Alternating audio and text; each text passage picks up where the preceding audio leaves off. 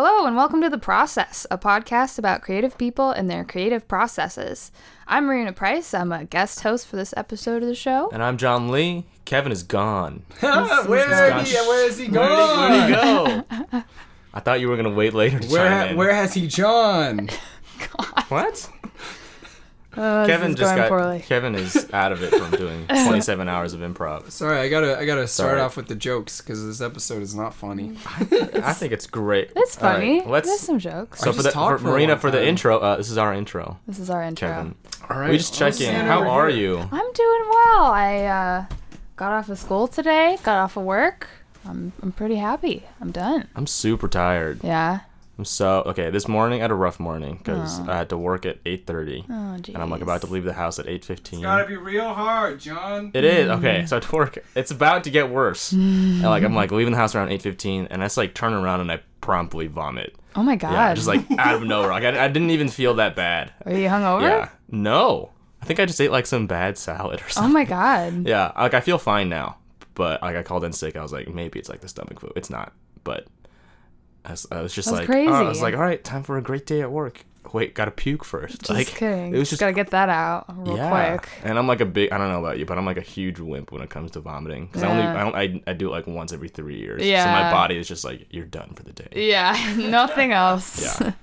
no more. That sucks. Yeah, That's so weird. that was my eventful morning. And It's just Great. like Did that kind of set the tone for the rest of your it day? did, Or, yeah, because everything like nothing sounded good after that, Mm-hmm. and I just laid in bed Mm-hmm. Nah. like the garbage that I am. so At least you didn't have to go to work I didn't know you threw up. I did. I wanted to save that story for for for, for one this you're for this intro. Yeah. yeah, Great. I left in my bed because John didn't want me. yeah. Great. Kevin, we want you back now. All right. Yeah. When did uh when did we record this episode? Do you remember? Um, that is a good A question. week ago from Friday. We could go from Friday. I had a Friday. blast recording it. Yeah, it was fun. I had a good time. Okay. Kevin was- talks a lot. I was nervous to be a host, but I actually great. worked out okay. You yeah, prepared I thought stuff? it was good. Yeah, I had a little list Yeah. of questions. You prepared more than we have ever prepared. Ever prepared. Wow. Except for the Ever. first Uh-huh. episode. Did you prepare Yeah, a you're lot? right. Yeah, I think we prepared for the first episode, and after that, we're like, we've got this down. Yep, Like- you know how to do it. you can wing it from here. So I did the improvathon.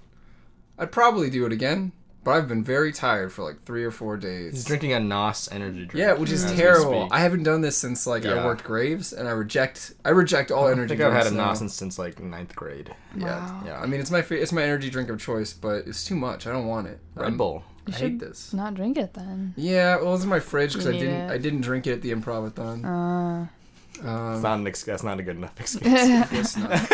and today I actually did a phone interview for the Western Front, which is kind of oh, cool. nice. did you really? For what Yeah, story? uh, did they, did they ask you to tell to tell them about yourself? They did actually, Oh my and I was yeah. like uh, about improv. Yeah. Uh, I've got a whole hour of content I can give to you. Uh, no, it was just about Tarnation, like the upcoming Western Okay, that we're gotcha. doing at the upfront. Did you plug And, the uh, show? Did you plug this show? No, no. I could have. shoulda. I could have. Uh, I plugged satellite auditions. Uh, no, but I, it was like a really, br- it was a surprisingly brief interview. I feel like I said nothing and contributed very little. And Nice. she's like, "All right, thank you, Wow. Perfect. thank you for that." All I decided that you're boring. Uh, No, no, she just wanted to know about the show, and I was like, "Oh, it's a western." And I kind of described why it's different from like other formats, other than the fact that it's western. There's like Uh-huh. some interesting stuff. And uh, I was like, "Yeah, I've never done it before." So I can't, couldn't tell you what the old format was like because we just changed Hmm. it. Nice. so sorry that I'm useless. And then uh, I said, "Yeah, I've been at the theater for two months. Never been in a It's only for two months. Yeah. Well, I've been at the theater since September. Right, right. And then I said, "Oh, satellite auditions are May 14th. Yeah, When's this, I'm when's this gonna article be in going up? those. You could plug it, and then people could audition." So, there you go. coolness. anyways, Spreading the word. right. So we're at six. Okay, I'm gonna cue you. Okay. Ready? Um. So now we're gonna join them. No, in, no oh, wait. You No? can do it. It's gotta be no, said it's in a not my specific show. way. She can do however she wants. All right, fine. She doesn't have to. Wait. say What do you mean? Now No, I'm no, nervous. No, just say it. All right, I'm so nervous. John's the one who gets like so caught up. In Yeah. this. And It's not sacred at all. It is sacred. I don't care. Then how can we say it at the same time every way? It's just a habit. Uh huh. So you, you care on some level.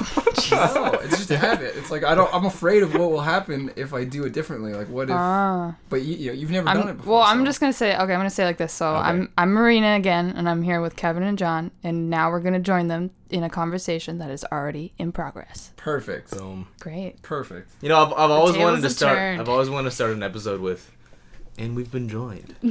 Hi, this. Oh. Get it? Yeah. Okay. Yeah. Okay. Now you're like dictating where I have to fade in on this later. Yeah, I know. Oh, this is great. I get to edit my own You get episode. your own That's gonna be awful. Yeah. It's gonna be That- awful, but I also get to make myself look really smart. That's you true. do. That's true. or I'll just feel uh, bad Just about have to everything I say. Smart things. Yeah. That's I don't know. I feel like that would be a lot of pressure editing. I don't know. Actually, it's not because there are certain episodes where like it's sort of like, oh, I don't, I, I wonder if like so and so is gonna be okay with me leaving this in. I think it's okay. but with yourself, you're like, You know, I- you can just I'm- check I'm- with yourself. I know, Exactly. I'm, I'm me. So can ask I know own for self sure. Questions. Huh. Kevin, I could I'm- like I could edit in uh, like I can re-record. Yeah, you can. Yeah, just, I- yeah, you can. it's like a much better recorder. Yeah. Like you hear us, and then you hear you, like, and you're like, I, I don't, well. I don't remember him talking about that. It's like that. very rehearsed. He's so well articulated in the actual version. Uh, I'm afraid that this is gonna run like three hours because you have so much hope stuff. I've got yeah. We don't have to ask you about all the stuff. No. Just like All the the important stuff. Yeah, I've, Yeah. well, I've tried to come to terms with the fact that like I don't gotta say everything. I can say something Yeah. later. What- You want to say everything though. I do, but yeah. there's too You much. got you got you got your rehearsed Gotta answers. focus. We gotta zero in on. It's just a conversation. Yeah, Do you feel weird being on that side of the I microphone? do, and I have Yeah. like two people to look at, and I'm just like, I who do I look at? Oh no! You don't have to. Most people It's just. Most people just stare at the ground. What did you do? you Um, just. we had one microphone at the time, so We it was did. easier because I there's all this like distracting stuff. We actually before Yeah. sat in like a tiny like circle, Circle, and so it was way easier. That makes sense. I just Um, looked at whoever asked the question. I think, Uh-huh. Yeah.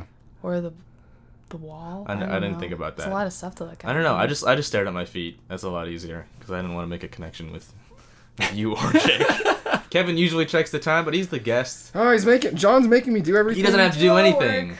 He needs to be pampered. Would you like water? Someone professional. Uh, a I had to make my own coffee. a foot rub. Yes, yeah. What's still, still your house? I'd be in my own house. Like, I gotta clean my room after this. We should record. Ow! And my I'd back my- just like hurt. Are you Oh, okay? no. Ow!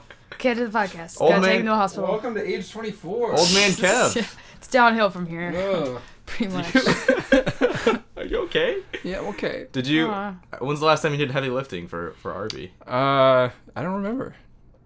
Well, good. Oh, like that two weeks ago? Does Two it still weeks ago? hurt? I just saw it. No, I just hurt out of nowhere. I just like bent over and I was like, I'm still young and spry. I can lean over. Maybe like it's all the Those physical movements you do at the upfront theater. Are you Mm. are you physical guy? You're pretty physical. Eh. You're decently phys- physical. Thanks, John. Yeah. No one's not ever like said that not. before. I don't mean like that as an insult. I I, I like, like, to you- think of myself as very strong. I'm I'm, strong, I'm, man. like, I'm like huge. I'm like an athlete. Yeah. I'm basically an athlete. Um, so I'm struggling to ask the first question because I don't know if like if uh Do you do I need to ask myself the first? no question? well okay I'm just I'm just deciding between comedy or music in my head.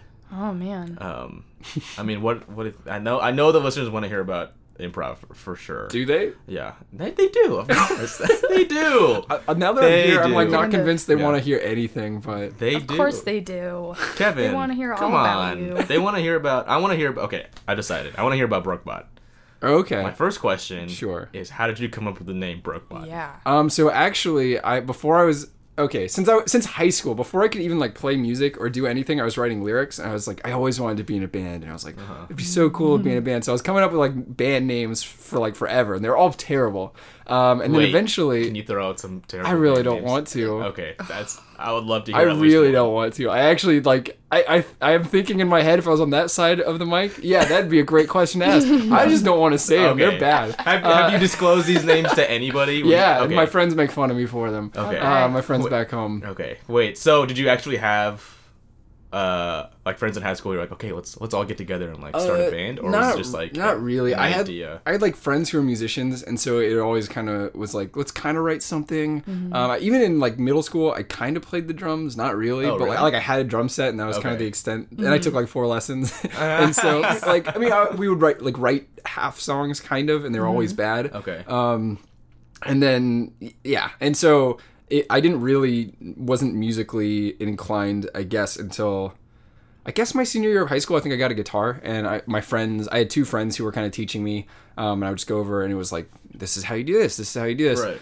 um, and so I I uh, towards the end of high school, or maybe it was the beginning of college, my band name was Somber Sombrero, which I think is like a great pairing of words. That's great. That's pretty good. But yeah. Don't uh, be embarrassed by that. but I also was I well no that one's not embarrassing. But I also was like That one's there's not embarrassing. and like I wore a sombrero for one show, and Uh-huh. it like at the time I was just like it's not a big deal. But then it just it was like there's enough white people like dressing in Right. other Right. cultures like stuff, and I was like I I, I can change my name. Like I'm not Uh-huh. so attached to uh, somber sombrero, Mm-hmm. and so I was just kind of like playing around with like. uh I, I just like the idea of like a broke. I think there's a Vonnegut line or something about like where something about robot. I don't know if it's Vonnegut. It's something about like being broken robots or something. I like the idea of like a mm-hmm. broke down robot, and I was mm-hmm. like, okay, well, how can I combine these words so it sounds good? And then I just was like, oh, and eventually it was just like broke bot. It was like clean, uh-huh. it's easy, it's mm-hmm. aesthetically pleasing to uh-huh. me. I like the letter K probably because it's in my name. Uh, yeah. And you didn't th- you didn't when did you officially start going cuz I feel like when I met you that wasn't a thing yet. Was it?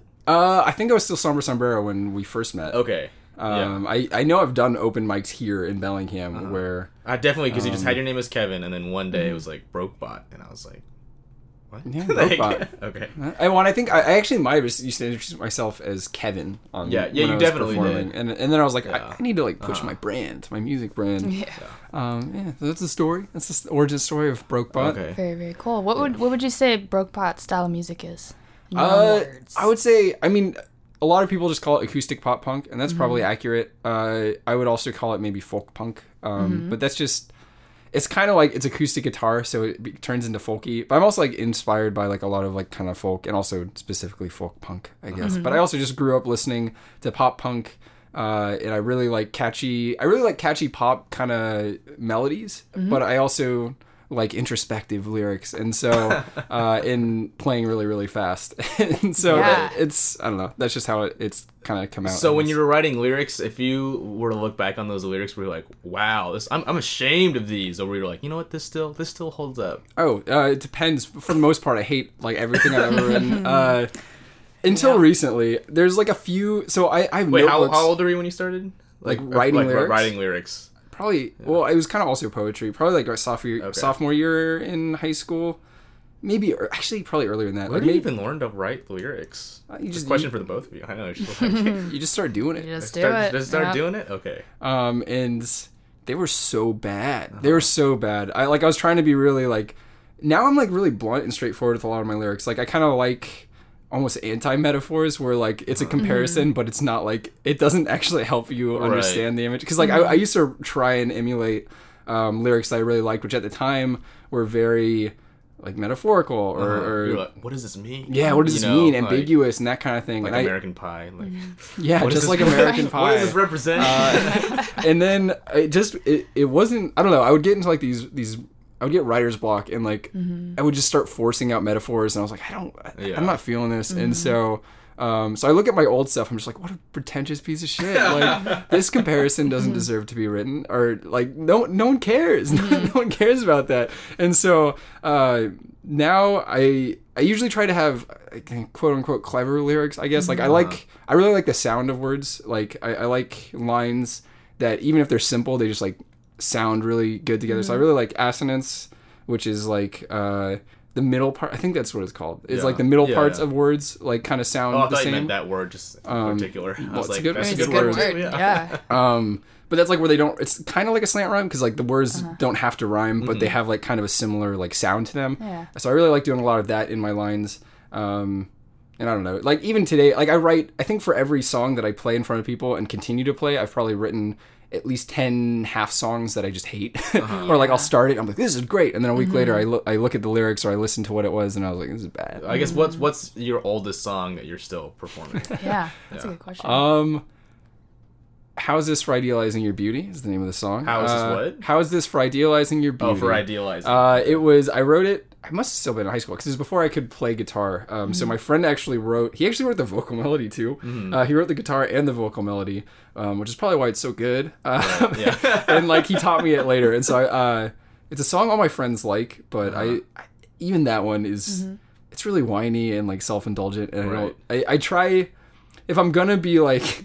whiny about like something petty especially i mean like a lot of my songs are about like girl problems Right. I mean, like like any anybody, but uh, I try if I'm doing that, I try to make it self-deprecating enough where it's like, or like reflective enough where the song doesn't become just about this whininess. Mm-hmm. And back then, I didn't have that, so it's just like this purely like, yeah. Mm-hmm. I'm just like I'm sad and I like this girl. And Well, I I'm guess so how, how do you how do you tackle like I'm sad and I like this girl without being whiny? I mean, like, is it just you just have to own the whininess? I or- guess. I mean, uh, I don't know. Maybe all my songs are whiny. They probably all. are I'm trying to say you're pretty whiny. Thanks, thanks, John. It's the pop punk Um, tradition. Sorry, did you have did you have a question? Um, well, I was gonna say like what kind of you were saying like in the beginning you were writing yeah like a lot of whiny songs and you're like not in that kind of music anymore. But what kind of music was there any music you were trying to like emulate or something? Um, any bands in particular who were? Actually, a like lot of the. Well, I, I think the bands of music that has like carried over now. I think in, in like high school when I was just writing lyrics and I wasn't writing the music because I didn't do that yet. I think I was inspired by like a lot of grunge and also just like shitty rock music. Uh, Like I definitely had had. I, I think in high school I took this point where like middle school I liked a lot of pop punk. I liked actually some good pop punk and like some bad stuff and just some other like punk music in general. Um, and then high school, uh, there's like this social pressure to like at least for me to like like rock music and like metal and so i kind of changed music i listened to i think based on a lot of social pressure and like so i listened to i mean skillet was my favorite band and it was one of my favorite bands in high school right. and like just like a lot of shitty music like that. And so but then i also discovered nirvana at that time and like uh kind of other grungy stuff. And so i used to kind of write like that i think. Um, but it was always still pop structures. And then towards the end of high school uh was when i started getting into like um, say anything and brand new. Um, and i guess th- other stuff like thrice and just like kind of like indie rock kind of stuff. Um, oh and Dear and the Headlights is just like they're still one of my favorite bands and like th- that kind of opened me up to like a whole world of like indie rock sort of stuff Right. um, or just like just, just like new music. And so I would say, especially late high school, early college, like brand new was probably one of my biggest influences as far as like my writing style went. Um, they weren't even like my favorite band; they were like maybe my top ten, top twenty, but like their style wait, was which band? something brand new. Oh, brand new. And uh, th- their style was something I really wanted to like. That, that was why, why I like to write, and then that's kind of shifted more um, in the last few years. I guess. So, can you tell us uh, uh, what what are you what are you tackling now with Brokebot? with Brokebot, Yeah. um, Or or, or uh, do you want to tell us? I don't know. Yeah. Like, What's like, next? what's next? Um, it's like lyrically or just like Yeah, like, product I mean, like- I mean, General. I was supposed to put an EP out on March 4th. I know what happened to the EP. I lost. I mean, we'll get into Act Wait, Two. what was the name of that EP? Um, it's still gonna come out. It's Solace and Something. Solace and Something? Okay. And it's basically just like a breakup EP. Like it's kind of. It's. I'd like to think it's a little more reflective than that. But it was like I had all these songs. Um, about my ex and like leading up to the breakup as well. Um, songs actually from like a year and a half ago that I had started writing, and so Right. they're all kind of kind of coming together. And it's also just like Starts from a year and a half ago. So like, so you start writing it a year and a half ago, and you wouldn't like, About- say well- it's complete until. No, there was there was like songs that were from like a year and a half ago. Oh, I see- I like I what you mean. finished Okay, recently, yeah, uh-huh. and they're just they fit thematically, and it's a lot about like there was a while where I was like isolating myself, and like I felt really lonely, Uh-huh. and like I was blaming myself for a lot of that, and then like this breakup happened, and then it was like part. It was I was still blaming myself, and then but I was also just like upset about it, and then it kind of I don't know. It, it by the end of there's like this trajectory through the EP, Right. hopefully, where it's like Cool. So, that, so that's the main thing. Uh, kinda resolves. The break. So I guess post post EP, right? Let's say the EP's post EP. already gone. Yeah, It's let's like- say because I- I'm still working on. it. It's going to come out. When's it gonna come out?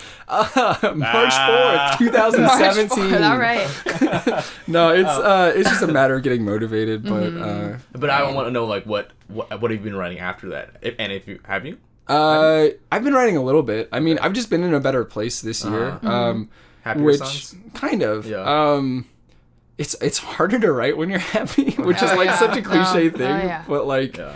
um, Uh-huh. but like I'm kind of in like a new dating situation Right. right, now, Mm-hmm. and it's like been really cool and like I mean it's been like kind of casual, but also like not in a bad way. It's just kind of been like a nice thing, a nice change of pace, and so I've written a few songs um like about her and uh just kind of like being in a better place and they're just like fun. Like I, I had this song that i wrote like three or four years ago uh i guess it was three years ago three it was almost four years ago now maybe but it was, it was when i was in the dorms. It was a song called laundry day um and it was just uh i like briefly met this girl like downstairs while I was doing laundry at the dorms, Uh-huh. and I was just and like even then and now kind of like I would just like fall for people really really quickly and like really hard just out of nowhere, and I was just like, oh, she's so Have to write a song like, about oh, and, this. like, yeah, I those are great songs. Yeah. and, and and like I remember holding the elevator for her. She like ran up, and then as we were like going up, she's like, "Hey, I really like your shoes." And I was like, oh my god. "Thanks, No thanks. I bought them. I bought them. I like them too." Do you still Yeah. perform that song? Uh, no, because No? it's a lyrically and like melodically, I actually still really like it, but structurally, there's I don't like it. It's like A B A B A B. It's just kind of a boring structure, and uh, there's like three or four chords. It's just really repetitive. But uh, I've been writing. I think when I'm hap- like writing happy songs that I don't have like a lot of stakes in, I write songs like that where there's a lot of wordplay. There's a lot of just like.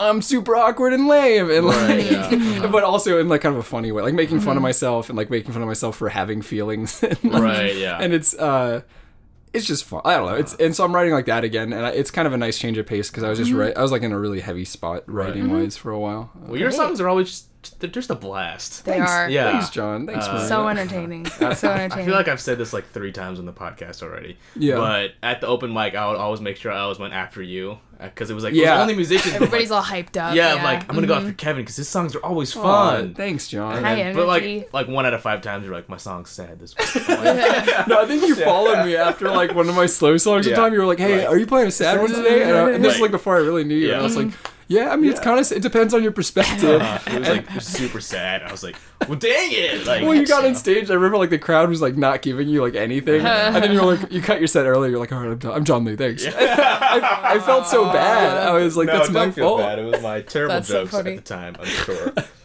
um, That's awesome. cool. So let's. I say, let's talk about comedy now. Comedy. All right, let's do it. Let's do yeah. Um, Love so comedy. let's uh, I'll just let's just talk about the transition to main stage. Um, Okay. Yeah. So or improv, maybe improv, or yeah. No, I want to go back even before that. before that. Let's Go back to the beginning. Let's go back to the beginning. When Okay. were, when were you born? No. Um. January uh, seventeenth, nineteen ninety two, in Good Samaritan Hospital in San Jose, California. All right. and, Answered it. 23 years later. No. Um, 24 I'm 24, John. You're 24. I'm sorry. He's 24. Um, that's right, because of the hurt back. Uh, um, uh, West was was Dead Parrot open rehearsal? Was that for the first exposure to improv? No, not at all. Um, my Hmm. first exposure was probably in seventh grade, actually. Um, yeah, a long time ago. Long Yeah. time Wait, wait. ago. Is that when you first did it, or was that when you first? How many years saw- ago was that? Oh, uh, Let's do some I was like 11. Let's do some Was I 11 or 12? 11 or 12, so it was like uh, 13 ish years ago. Um, Nice. I guess I was exposed before that to Whose Line, whenever that was Oh, on. right. Mhm. Um, I mean, th- I feel like that's everyone's first exposure, Right. which is right. why it's cool that I'm like performing with Ryan Stiles now. It's Yeah. like, oh, Very, very cool. big deal. Mm-hmm. um, but no, in uh, I was in a drama class. So when I was in middle school, we had like we didn't even get to pick electives until eighth grade. We had like what was called the elective wheel. So um, unless you were in band or something, like you had to do three classes. So seventh grade, I think it was art. Uh, it was like video journalism, and then uh, you did like a third of the year was drama. And so in the drama class, we just did like improv games, and that was my favorite part of the class even then. Um, and I remember there's this game called the Um game, and it was just a you would go up and monologue based on like a suggestion and uh, you couldn't you had to go as long as you could without like stopping or using filler or saying um or ah and everyone else would get out in like Sounds 20 like torture. yeah it was but like cool fun torture and Torture. yeah. Torture. uh, and so people most people would be done in 20 or 30 seconds and then Uh-huh. i could go for like 10 minutes there you go. so she wouldn't let me go first because I would just go to the end of class. Uh-huh. Um, I mean that's that's not that's like barely improv. That's just right. a fun game. Still, you're but- like, I'm good at this. I can do yeah, this. yeah. Yeah. And then I, you bring it up at every occasion. Like, you guys want to play the um game?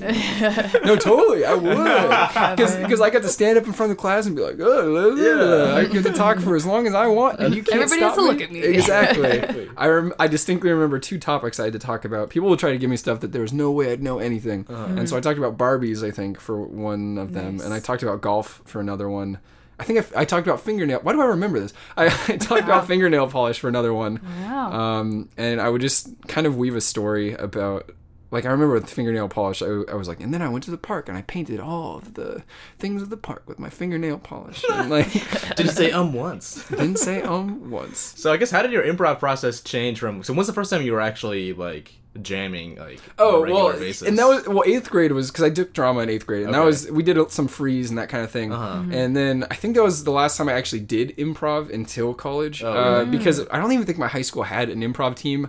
And I remember I would go to ComedySportz in San Jose every now and then. Yeah. And uh, they had they offered classes kind of like the upfront does, and I always wanted to do it. I just never did it. And then once I got to Western, which I actually transferred, so it was my junior year was when I transferred Right. here, and I someone in the dorms said, "Hey, you want to go to the Dead Parrot show?" I was like, "What's that?" He's like, "It's improv," and I was like, "Okay, sure." And so I went, and it was amazing. Um, it was a really good show, and uh, then they advertised like the open rehearsal, Uh-huh. and so. I decided we decided to go to that, and he went with me to the first one, and he just I think got so nervous and Yeah. just stopped going after Aw. that. And I was like, I'm gonna keep going, and so I did, and that was that was really my first exposure to long form as well. Um, Cool. so I don't, Yeah. Oh. Uh, yeah. So that's also remember. It's, how I mean, how gung ho were you about getting on the team? Was that like a hu- was that like end game or was it just like oh, I'm just here absolutely. to have fun? I don't think anybody goes to parrots without wanting to be a Dead Parrot. I mean, yeah, but it's sort of like uh, there's like I was like I remember when I was like freshman sophomore it was like I will I will jump off a cliff to get on this team. Wow. yeah, and then yeah, well, I mean, were you were sort of in that same boat too, or was it? Uh, yeah, absolutely. I mean, I, I don't know. It was hard because, um, and this is breaching a little into Act 2 Uh-huh. but I remember early on because I didn't know anybody because the one Right. guy I had been going with. Right. Um, stopped going, Right. and then you get to Dead Parrots, and everybody already knows people. Everyone has kind of Yeah. friendships there, and nobody goes to improv alone. But I really, I, it was something I'd always wanted to do since middle school, Mm-hmm. and so I was really excited to be there, really excited to be doing it. And I was like, I want to be on the team. I want to be Yeah. that cool. And uh, so I, I showed up. But I was, I'm I feel like I'm like outgoing in really specific contexts, but going to a group of like a huge improv group with like 80 people, h- half of whom at least are super loud and like Yeah. confident and outgoing, and everybody knows people. I just get really quiet. In and those there's like that settings. ten minutes of like the club hasn't started yet, but everyone's just hanging out. And Oh, and that's talking I to each hated other. that. oh, the worst. Um, oh my gosh. Well, and I, I Sounds built bad. up this momentum, and I feel like I was getting better. And um, I mean, I also was only at Western for two and a half years, so it's like I'm not going to attribute this as like the reason I didn't Right. make the team. yeah. but uh, definitely this the spring quarter of my first year here, I felt like I had some good momentum going. I'd done both showcases, and I felt like I felt myself getting better. Um, and then um, this is really going to act two. Okay. Um, but uh, I had started kind of seeing the person like the person who's going to be my girlfriend, but we were like kind of seeing each other. Uh-huh. But it was this thing where. I really sh- should have taken it as an indication that we maybe shouldn't have dated, and we ended up Right. dating for two years. But it was just like really shitty for me, and I was really depressed uh-huh. because it was this kind of like, ah, how much do I want to reveal? Yeah, uh, mm-hmm. she like she had come out of a big relationship, so she was really hesitant, and that's fine. Right. But she would also kind of string me along. It was this kind of thing mm-hmm. of we'd have a day where like it was really great, and then the next day she'd like kind of treat me like shit, and so uh-huh. it had me all messed up, and mm-hmm. so uh, I re- I just had really bad anxiety and depression, and actually that quarter. I was the only class I've ever gotten a D in my entire life in. I got a D uh, Yikes. that quarter, Oh, and I so remember that kind of messed up like your creative juices. a Oh, little totally. Bit. Yeah. Mm-hmm. and I, I when I still didn't have any friends because I was still kind of quiet in the uh, at Dead Parrots, and so I remember there's this one uh, rehearsal that I was at, and I'd sat down, and I think we had even, it wasn't even like the beginning. We had already gone to separate rooms, and I just remember like I was there, and I had just this kind of anxiety attack, and I was just like freaking out Right. and like re- so uncomfortable, and I just. Uh, I left and I just didn't go back for the rest of the quarter. Um, and which sucked. And like all my energy was going into like kind of dating this person and just like dealing with the kind of fallout because I fall hard as we've already talked about with. Laun- Laundry Girl, which is lighthearted, and this is a little a little bit less so. And, Uh, well, I guess uh, uh, so. Uh, you, t- you talk about like um, your improv mojo can go like in and out sometimes, but Yeah. does it seem like Brokebot was pretty consistent throughout your eh, Western career, or did that kind of come and go too? it, it it's hard when I because I we haven't even we're already at 21 minutes. I'm looking at the timer, Uh-huh. even though it's I this know, your yeah. job. But uh, we haven't even like breached like a lot of the other things I, I do. But like Uh-huh. I've just been involved, and this is this isn't like me patting myself on the back. I just like to do a lot of things. I Mm-hmm. want to do a lot of things. So I think with Brokebot, um, the biggest struggle for that is like. I don't know. I can only have so many focuses at a time, so it usually comes in waves. Like I'll be mm-hmm. focused on video production for a while, or I'll be mm-hmm. focused on stand up for a little while, uh-huh. or or I'll be focused on music for a while. Um, and right now, improv is dominating everything, so it's Right. like nothing else is really, Right, yeah, uh, except for the process. the process. Of Um, course, the process. Process always comes first. Of Yeah. course, process is first, and then improv. Actually, improv comes first Yeah. right now. But Sorry, sorry. John. Sorry. Well, Um, did you have another question? Sorry, it's just me and Kevin. So just, I mean, like, how much time we got? talking. Are we good? Just no, don't even keep- worry Let's about keep going. it. We're going to like thirty-five. I was actually gonna ask, and I don't know if this would be more appropriate for the next session. Section, so forgive me. But into um, it. so like, for you know different emotional situations that you're in, Mm-hmm. do you find like different areas of like cr- your creative world Oh. work better to express certain things, or Um, Yeah, yeah, I'd say so. Uh, a lot of my best songs and the songs that I still play are the ones that come out of like a necessity. Mm-hmm. Um, I actually have a friend back home who, because me and my friend Brandon are pretty. Uh, uh, he's he's going to be on the show one day. Uh, he's Shout out. his music is better promises. Uh, he's the one we've we've mentioned him before. He wrote Yeah, yeah. "Do you want to fuck a snowman?" Uh, Oh, yeah, that was yeah. actually in your episode. We brought Oh, it up. Uh, and uh, it's almost at a million views. a million views? He's like three thousand views away. Wow. Uh, but like he and I are pretty prolific songwriters, and so uh, our other friend Robbie, like uh, he's a great songwriter. I highly recommend listening to his band Troubadour. Um, a lot like all my friends, like a bunch of my friends were in that band. They're disbanded now, but really, really good. But he he writes like kind of story focused songs, and he's only written one song ever that was really personal. And he t- he asked us. Uh, how we write so many songs, especially Brandon. He writes like ten times more songs than I do, and it's just we, we we said that like it has to come from a place of necessity. Like writing songs because you want to write a song and like you know make a creative thing like that that you can still do that and that you could write a really great song. But um, when it comes from a place of necessity that's when you're just writing every single day because Right. you're like i have to get this out of me. I have to Right, get this course, feeling out. Yeah. um, and so i guess for me like i was depressed for a really long time and it was i was like feeling nothing. And Mm-hmm. so there was a good two years where i think i only wrote like four or five songs maybe. Oh, um, interesting.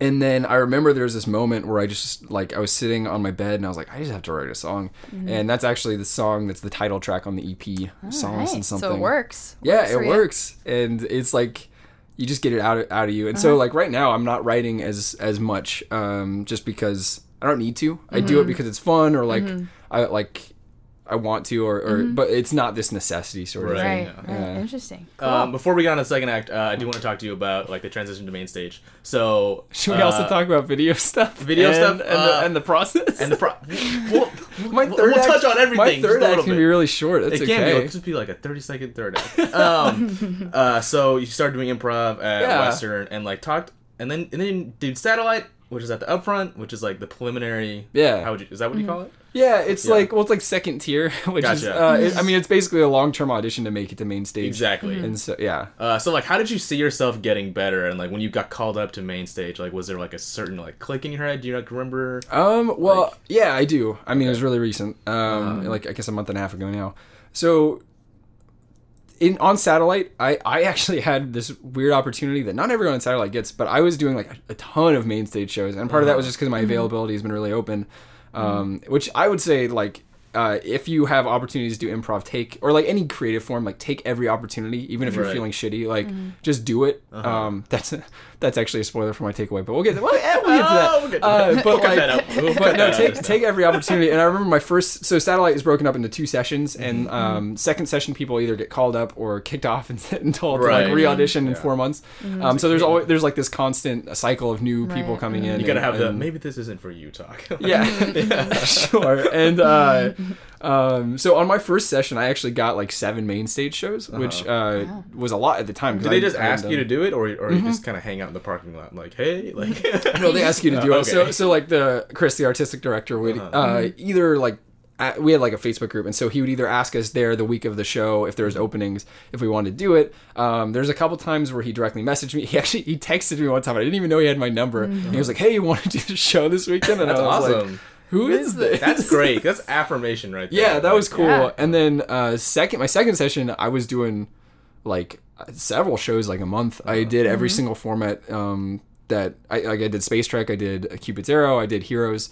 Um, and I and I felt that's when I really felt myself getting better. Was there? There was I a guess, I guess like technique wise, did you see like it was like oh I stopped doing the British character that I always Sort or of. whatever. I I'm mean, not saying you do a I- British character, but like I think I had kind of the fundamentals. Really, Uh-huh. the biggest part. I mean, and obviously you can always stretch yourself and grow and like get rid of bad habits. And so I think I was doing that. But the biggest thing for the transition to main stage and like as a satellite member was really just like being excited to be on stage Uh-huh. and feeling comfortable on stage. Mm-hmm. And so. Uh, and not hugging the wall, and so there's definitely this moment where I was doing so many main stage shows, and I was getting to know the people on main stage so well that I would just show up and be like, "I'm here to do a show. This is going to be a super fun time." And so, um, and that, and it just felt good to be on stage instead of Okay. uh, having this kind of like, oh man, I'm on, Right. I'm on a stage in front of 100 people. Like, yeah, um, and once that was gone, that's when I really could start focusing on like smaller things. I see. um, just kind of this attitude like just, just here to play. You know? Yeah. Yeah. Totally, and and then once I got onto main stage, actually, I felt myself get worse. Um, Oh, and- really? But only for like a week, it, or like a week or two, because there's this big, there was this shift in my head where I felt like, oh, there's this expectation now. Because when There you're is. on, when you're on satellite, there's added nothing. You've got nothing to lose. Uh, You're just either I make it or they kick me off. So I got to kind of bring everything that I have. Um, but you know, it's it it's that's it. And then once you're on main stage, I was just kind of like. They expect something of me. They brought me here, and if I disappoint them, they're, what if And they the feel like audience does too. Well, the call? Thursday shows, the way it's set up, I remember like watching. It was when you were still on satellite, right? So it's like here's a satellite team, right? It's like Mm-hmm. oh, the people like that are not as good, right? It's like they come out, they kill it, right? And Yeah. it's like and now main stagers, these people are better. And Yeah, there's like this like yeah, clear yeah. like energy shift in the room. Totally. The audience is Oh, like man. you better be way funnier. Yeah. I, just- I kind of feel bad for them. Like oh shoot, like Mm-hmm. they're just held to such a higher standard. So I can kind of understand the Mm-hmm. pressure of like it's like. I, no matter how well the satellite does, you still have to be funnier than them. Yeah, Yeah. no, totally. And it's I I remember my first main stage jam too, because uh, I was at like rehearsal for Satellite, and the the main stage one is right after that. Mm-hmm. Uh-huh. And so I got called up, and Jake Ferg got called up with me, but he wasn't there. So I just went to main stage jam alone, and I was just like, oh my god, I like and rehearsal energy is so weird because you don't have uh-huh. an Uh-huh. audience to feed off of. You're just uh-huh. kind of like performing for each other, and so I was just like. I'm gonna be bad, and then my, Yeah. my first scene um, was with somebody who's like really really good, eh, but like I had never improvised with her, so I didn't really Mm-hmm. know what to expect, and so I just like was in my head. I was in my head for like the first two weeks of, Yeah. of all main stage shows, and then I'm finally getting comfortable again and like Right. and Awesome. getting back to where I was. Uh, was there anything else you wanted to ask? No, I mean I'm good. Should we talk Yeah. about what a nerd? Oh shoot! Oh, there's so many things. uh, I can. We actually have a lot of time because we're gonna do a short third act, and we go All right. an hour and fifteen now. So Okay. it's like Okay, yeah, let's do it. Summarize stand up and what a nerd and Oh yeah, I five have too many things. This is what I was worried yeah, about. explain what a uh, nerd. this will just be it. So, what a nerd show uh, came from like I really like YouTube videos. Um, I have for a really long time. I mean, I I've been on the internet since inter- like no one was on the internet. I don't know. That's such a silly thing to say. I think in 2016, but like um, I remember when like General Mills website was a kids flash website. Yeah. like you go to the main generalmills.com and the whole thing is just like a kids website. Like businesses that. didn't have anything. It was Yeah. all. It was kind of like the Wild Wild West. There weren't any standards the wild wild um, web. Yeah. the wild wild web There you go. and uh it was just like a weird weird place to be. And i remember having aol instant messenger in like sixth grade. Oh, yeah. and uh and like that was just what me and my friends did. We were on the internet um and we would watch flash videos. I used to animate flash stuff. Like i'm not that good at Oh, drawing. really? I, I would say i can animate but i can't draw. Like i learned how to animate better than i could draw. And so um, i used to be really into that and like um, since like middle school. And so i've always kind of had a, an appreciation for that. And then even in, in middle school i taught myself how to do like video editing. We had a couple competitions um, I mentioned that video journalism thing that I we had to do in like seventh grade. Uh, yeah, and so we had this project that I was like the lead on. Um, we had groups, and I was like the lead on it, and we had to do a commercial, and we did this commercial called Superific Power Bar, and it was like for a, a fictional uh, candy bar, and I submitted it like I guess the school had a video competition. I also submitted another thing called What to Do on a Rainy Day, and it's lost. It's lost forever. I'm so proud of it. Me and my friends made this like this video where. Uh, we just listed things to do on a rainy day, and it somehow every single one of them ended in like our brutal death or something. and it was should rehash As it that. does in seventh grade. the Yeah. 2016 reboot. What you do on a rainy day? it was just it was funny, but it's gone. That one didn't win, but then uh, my super perfect power bar won like a certain category, um, and I've just really loved video editing, and and since then, and I've just I've had a fascination with like YouTubers, and so that it kind of stemmed from that, and also my love of video games and wanting to talk about video games, and uh, so I kind of I launched that. It's like two years old now. Um, and it's kind of dropped off in the last year a little bit just because I was really depressed and like I focused on other things and it's just it's hard to be self motivated when it's something like a video project that you put like 200 hours into and then Right. uh, you're not getting paid for it. Yeah. Right. It's just like the longest. Uh, it's probably the stuff that I do that takes the longest to. And you just do it by on. yourself. Yeah. too, yeah. There's no one to hold me accountable. I'm not doing it for anybody else but myself. But uh, yeah, and I was. I guess I, it, it was. It stemmed from that like desire to want to talk about video games and also make jokes. Mm-hmm. And so that's that's been my problem is I have a lack of focus because like some videos are really heavy on the analysis and mm-hmm. talking about the like serious video game commentary yeah. with like jokes kind of peppered in. Uh-huh. And then there's other things where I just kind of make fun of. They're, they're mostly parodies of ridiculous YouTube things. Like I, mm-hmm. my favorite video that I have still is my hundred subscribers video Yes, that's it. Uh, because it's just like this. There's so many videos. I looked up a bunch, and it's it's mm. usually like 15 year olds. We're uh-huh. just like, thank you guys so much. I can't believe you're here to support me. And like 100 subscribers, it's like an accomplishment, but uh-huh. it's such a minor accomplishment. yeah, yeah. Like so many people have 100, mm. and uh, and they're just like. Thank you so much. Like I just want to build on this on this audience, and they're they just feel so mu- so much. And I'm I was like, this how is- old? Were, how, when were, how old are you when you made that? How long ago was that? That was like a year ago. Oh, re- Uh, really? maybe a Was little that over a year ago. Okay. Yeah, not Oh, that long ago. Okay. I figured, Um, for some reason, I thought it was like several years Nope, ago. it was no. February Okay. last year. Um, Oh, okay. And so I just did this video where I, where I did that thing. Uh-huh. And I was just like, "Thank you guys so." And it was cut between me like staring at the camera with like uh, this the music that they used. In, uh, it's Threnody for the victims of uh, Hiroshima Uh-huh. is the name of the. It's like a composition, but it's used in The Shining, and it's like this really jarring music. And so uh, it, so I would just cut to me with like the the voice still going, but then me just staring at the camera, and then uh, eventually close, it yeah. builds up and there's like these uh, comments because I, I did a couple of joke videos where Mm-hmm. it was it was called a tips and tricks video and I was just like fucking with people and it was Mm-hmm. not a serious video at all. So it had like 150 dislikes or something on YouTube Oh and all these comments of like kill yourself. And, like it was, it was Oh my- ridiculous. YouTube comments at their finest. exactly. Oh yeah. And uh, so then those would be like going across the screen as I'm like talking. It was Mm-hmm. it just and then the end is is me with like no pupils and like a pentagram on my forehead or Don't something. you, don't you like yeah. quote that as like your flawless video? That is my your yes. flawless video. yeah. Real quick, let's move on to your fourth thing. Oh, what's your what's your stand-up writing process? Uh, stand-up writing process. Uh, I write a joke, I get on stage, it goes badly, I feel bad, and I don't do stand-up for three months. Do you memorize word for word? I did it first. Okay. Uh, I I mostly I'll often write it out word for word. Uh-huh. Um, but as far as like how I do it on stage, I memorize beats, and then kind of how I get from beat to beat um, is a little up in the air. Um, but ideally, I like to like memor. I, I like to practice it so I know know it.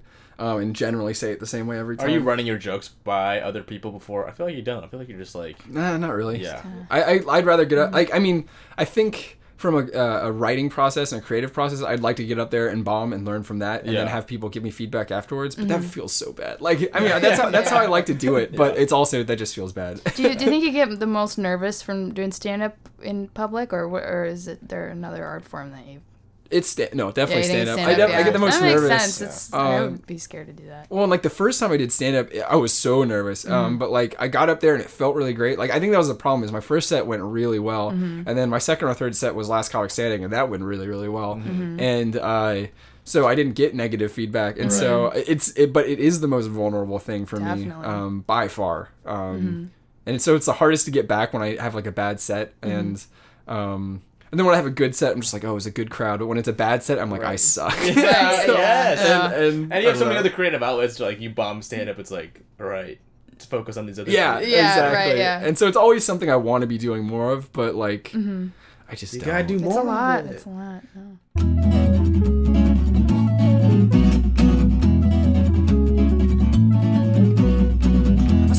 Day on the couch eating chips, playing 3DS, watching Netflix. Still, I didn't miss you. The most productive thing I did today was take a shower, and I used up all of the hot water, so I couldn't do the dishes later. And still, I didn't miss you. Still, I didn't miss you. I'm the worst boyfriend that you could ever have. You're better off with die. Better off alone, I guess.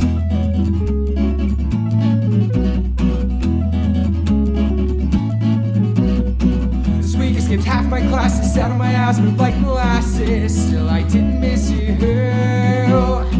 I laid in place until my brain decided on a new distraction. I tried to motivate myself, I never picked up any traction. Still, I didn't miss you.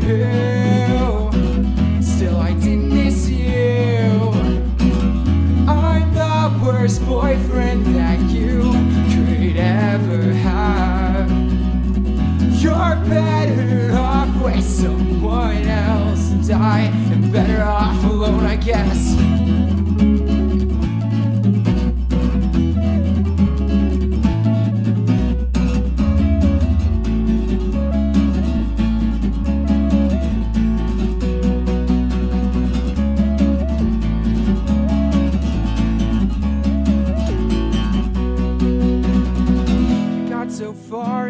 Inside my fucking head I couldn't be there. Now I really miss you. All right. All right. I'm back.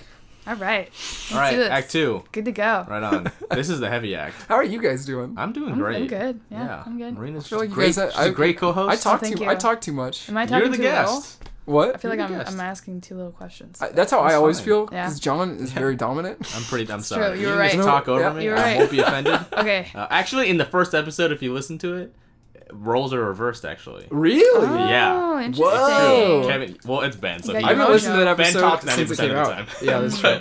You asked more. You asked more questions. Mm. Yeah. Interesting. I did have the notebook. Yeah. I think that's You what it was. Ah. Is is that was our first episode? We had written it all down, and then I mm-hmm. had that in front of me, and you were like, "I don't know what I'm doing." And then mm-hmm. second episode, I was like, "I don't, I don't need the notebook," and then mm-hmm. I didn't know what I was doing. I need I don't know. structure. I just like to ask. Mm. I, it's- I don't know. You you can feel, feel free to derail. That's yeah. Yeah, feel free to derail if you Alright. want. Although we, when it was me and Jake Ferg doing John's episode, we both It were was our like derailers. It was like so- two people trying to derail. And this is like Yeah. two Two people. This is two people yeah. keeping it on track. It, it's, This is like the, the Uh-huh. counterpoint to your episode. It is. That's kind of fun. Wow. I like that. It's great how that works Just out. two sides of the same coin. I'm glad I get to do a lot of talking in my episode, and I'm sorry you didn't get to do a lot of talking in your That's episode. no. I, John. I wanted it that way. I didn't want to talk at all in the episode. Uh, Uh, so all right, cool. So um, wait, you didn't have a question that you wanted to open with? did you? oh, let's see. Um, Oh yeah, Marina has a notebook. notebook. I with- do. I with brought my little notebook with me. Um, but you know, I don't know. Let's see. Um, so this is the heavy section. Okay. Mm. Yeah. Um, yes. well, actually, I want to start out with kind of a lighter question. So, Okay. what in for Brokebot? What do you think is your what? What are you most proud of? Like when you create, like what do you think you do well? Um, let's see. I think recently it's actually changed. I, I I would say in the long term, like since I've started doing it, I was always really proud of my lyrics. Even mm-hmm. songs that like I hate now. like mm-hmm. at the time, it was the best I could do, and I I did that before I did the music. Mm-hmm. And recently, it's just. I think I've really captured an energy in my songs and my songwriting that like I, I, is just really expressive for me. I guess if that makes sense. I like. I feel like I'll get on stage and I'll play a song and everything kind of comes together to like express it in the way that I want to mm-hmm. um, successfully. And hopefully other people agree. I like I feel like Yeah, for me it's it's I, it. I just have this feeling like in me like okay that song did mm-hmm. exactly what I mm-hmm. wanted it to. And and not every song is perfect. I definitely have songs I like better to play but um, I really feel like I've gotten to a place where just style of the song like melodies lyrics uh, and like rhythm it all has started to come together where I, i'm just like that's how i wanted that song to feel. That's how i wanted that song to come out. And um, for me music is kind of selfish most of my performance stuff is actually pretty selfish um, I like that though. Like when know. you put, put play a song, it's not like you're st- super trying to make me feel something. Yeah. that can be kind of a turn off. It's like Right. yeah. you're not imposing it on anyone. Exactly. Yeah. You're It's doing like- it for yourself. It's definitely definitely apparent. yeah, Definitely. it's like this person wants me to be sad. Well, I'm not gonna be Yeah. sad. It's like when I- you do a song, it's just like this person's feeling whatever, and I either empathize with it or don't. I don't know. Mm-hmm. Either either either way, it's like you're. I can tell you're having fun. thanks Doing I'm, it, Definitely. yeah. I'm yeah. glad i mean it's like that's just kind of why i like stage time is um and improv is a little different improv is just kind of like a, a weird art form but Mm-hmm. um when it's like a stand-up or or uh, music or like i mean really anything i do it for myself and like music Yeah. like music for me is like i need to connect with people um this is actually something I wanted to talk about, and I kind of I didn't mean to trans like No, shoehorn into going. it. No, it's great. Um, it means we don't have to. um, so for me, it's like I and we kind of talked about this in the drunk episode.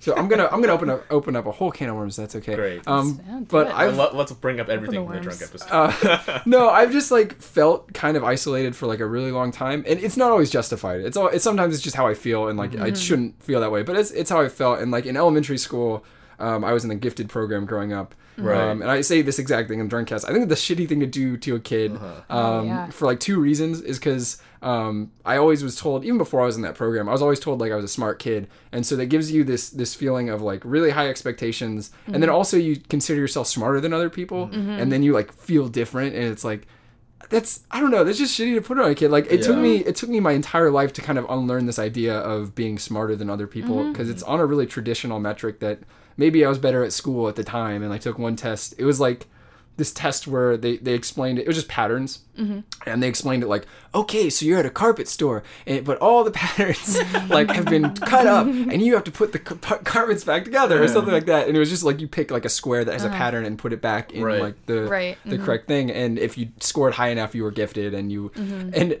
there's these things in like third grade called Fun Fridays, and so all the quote unquote normal kids would get to like sing songs or go to the park Uh-huh. and like have a ah. good time. Mm-hmm. And all, they put all the the gifted kids in like a classroom and made them do like logic exercises, which Man. honestly like I love doing that. It's Uh-huh. just weird th- they that they put them at the same time because then all my like most of my friends weren't in that program Fun and so- Fridays. and so then- easily juxtaposed. Yeah. Exactly sucks. it Yeah. was Um, and it just it was and like i made friends in the gifted program but Mm-hmm. it's it's still like an isolating thing and then It's just weird because it's, it's Yeah. not just like, hey, your parents are like, hey, you're smart. It's for like, you're smart and your schedule is different because of it. Yeah. And it's like your, Your whole schedule. life's gonna be different. exactly Yeah. Mm-hmm. and uh and then i think the the next thing that really made me feel isolated was um, it might have been late middle school, early high school is when I really started getting depressed and Mm-hmm. feeling anx- like social anxiety. Like in elementary school, I didn't have that at all. Like I, I, I didn't really have it. I was always a, a really sensitive kid growing Mm-hmm. up. Like I was an emotional kid. I would come home crying because my friends made fun of me for being short and like.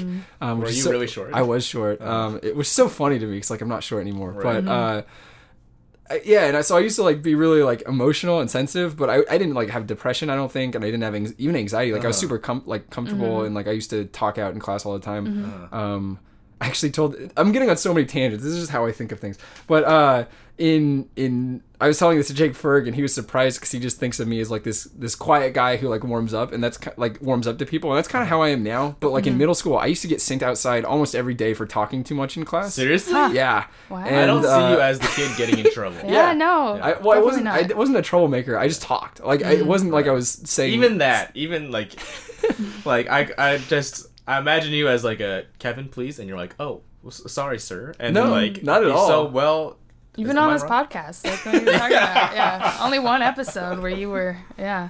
You were I- that kid. Yeah, like, I was that kid. I was. A, I was a real piece of shit. And I was like always you sit in the behind- hallways yeah. and, and kids would walk by and we're like, let's talk. Yep. Okay. And in in elementary school too, actually, I was that way. Um, and my It makes first, sense I that guess you have a my, my mom. The only reason I remember this is because my mom brought it up recently. But Uh-huh. I guess my first grade teacher in like a parent teacher conference was like, "Yeah, Kevin's doing really well. Like he's a really good student. But how do you get him to shut up?" and uh, I don't know. I guess Too much to say. I guess develop anxiety and depression, and Uh. you'll shut up. Because come high school, I would started. Uh, I was a lot more quiet in class. It was like ninth grade. Where you? I remember you telling me about how like you made a joke once and then like, and no one laughed. You're like, Yeah. Oh, I guess I'm not. I'm not that guy anymore. I'm not the joke guy anymore. Yeah. Just like one specific situation. You're like, that's not All me. came down. Yep. Yeah. And it uh that was high school, and it and so that was isolating. Like all of a sudden feeling like this really strong depression, and not knowing how to deal with it too. Like, and and kind of just being a sad guy, and like, uh. How, yeah, how it was apparent was it? Were you, were you pretty good at hiding it, or was it like I'm gonna wear black every day? I don't I don't know actually. I don't know how it was Mm-hmm. early high school. I know there got a point like because I had made like this new group of friends. Uh, Uh-huh. This actually might be relevant. I don't know how much I want to get into it. I was like really Christian uh, in high school, Uh-huh. and like, uh, and I'm not at all anymore. But uh, I basically had my church friends and my school friends, Right. and like I was also quiet. At, I had actually been quiet at church for a really long time, Uh-huh. and then I started making friends there. And uh, wait, why did I bring that up? It's Oh hiding it. yeah, I just remember like especially my, my church friends specifically. Uh-huh. Um, they used to make fun of me for being sad, like and, and like not Uh-huh. like it was just kind of a teasing way. I don't know if it actually affected me negatively, but they like that group of friends used to just be like Kevin's the sad guy, and like that's Right. still that's still me. I'm still like the sad person. Kevin's a sad, and and sad so, guy. and so when I'm happy, it's always like weird. They're always like, it's so weird that Ah, Kevin's yeah. happy now, and Oh, uh, interesting. that was just like kind of I don't know. I, I don't think I knew I was depressed either until like maybe Mm-hmm. 10th or 11th grade, Uh-huh. and uh, at that and at that point I just kind of dealt with it. and I was like, oh, I'm just depressed. That's all right.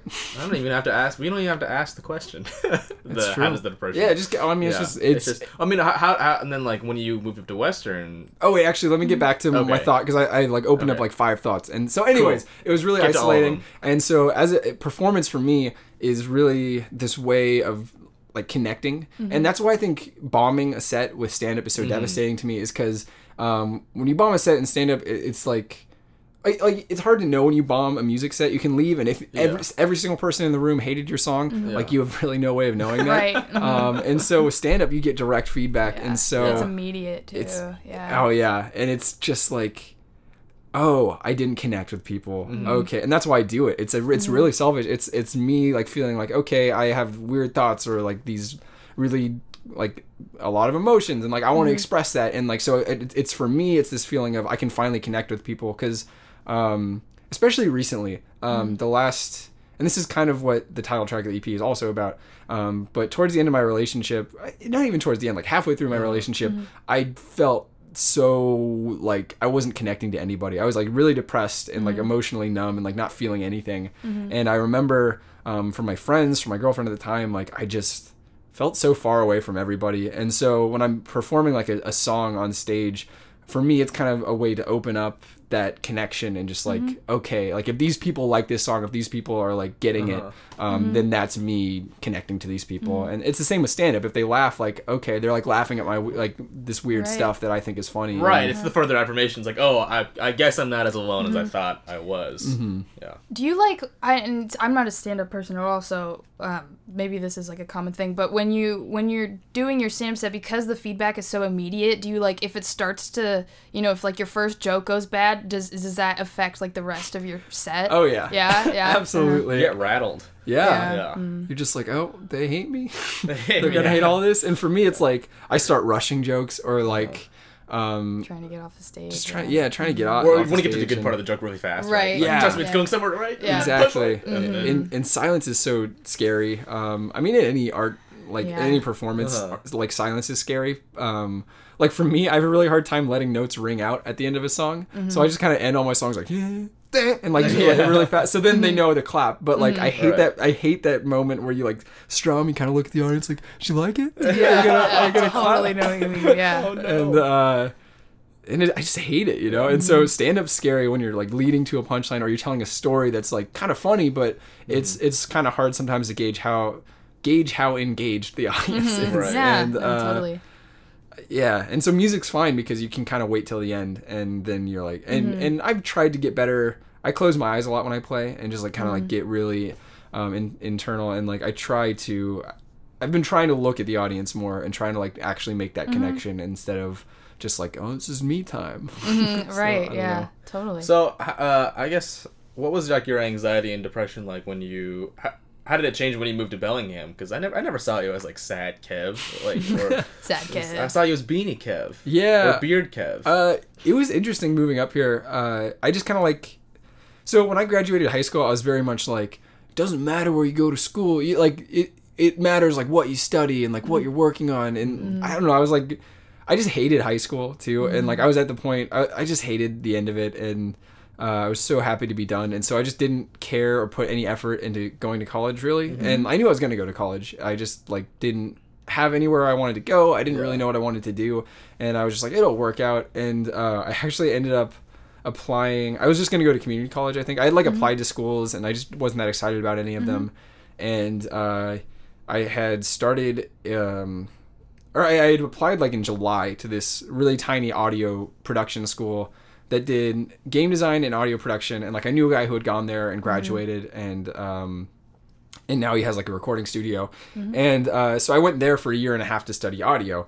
Um, this is like a big build up to answer your question. um, and so I did that for a while, and like that was it, I that was where I learned like music theory. That was where where I learned how to like actually uh, sing in any sort of capacity, and like that's where I learned piano, and like uh, I started teaching myself guitar a little bit more, and like learning from my friends. And at a certain point, I was like, "This is fun. I like this. I really like music, but I don't want to. I don't think I want to do audio production. I don't want to like limit myself to that one thing." Right. And so then I ended up going to community college, just taking kind of whatever classes sounded fun. And I took a philosophy 101 class and I fell in love with it. It was mm-hmm. like exactly all the stuff I wanted to study since I was like eight years old. Mm-hmm. And I was frustrated because I, like I was in church at that time and like a lot of the answers they give are like really unsatisfying. Right. And like I was starting to like kind of pick at that thread, especially towards the end of high mm-hmm. school, early college. And uh, so I fell I fell in love with philosophy and I remember just not knowing where I wanted to go, but I wanted to transfer somewhere. And so I talked to my ex girlfriend, one of my ex girlfriend's moms, who was a college advisor, uh, who I knew pretty well, and she just um, she gave me a bunch of recommendations. She was like, "Oh, Western Washington uh, University is like this cool school that like not a lot of people here know about." Um, and I applied and I got in, and I just I, I uh, accepted.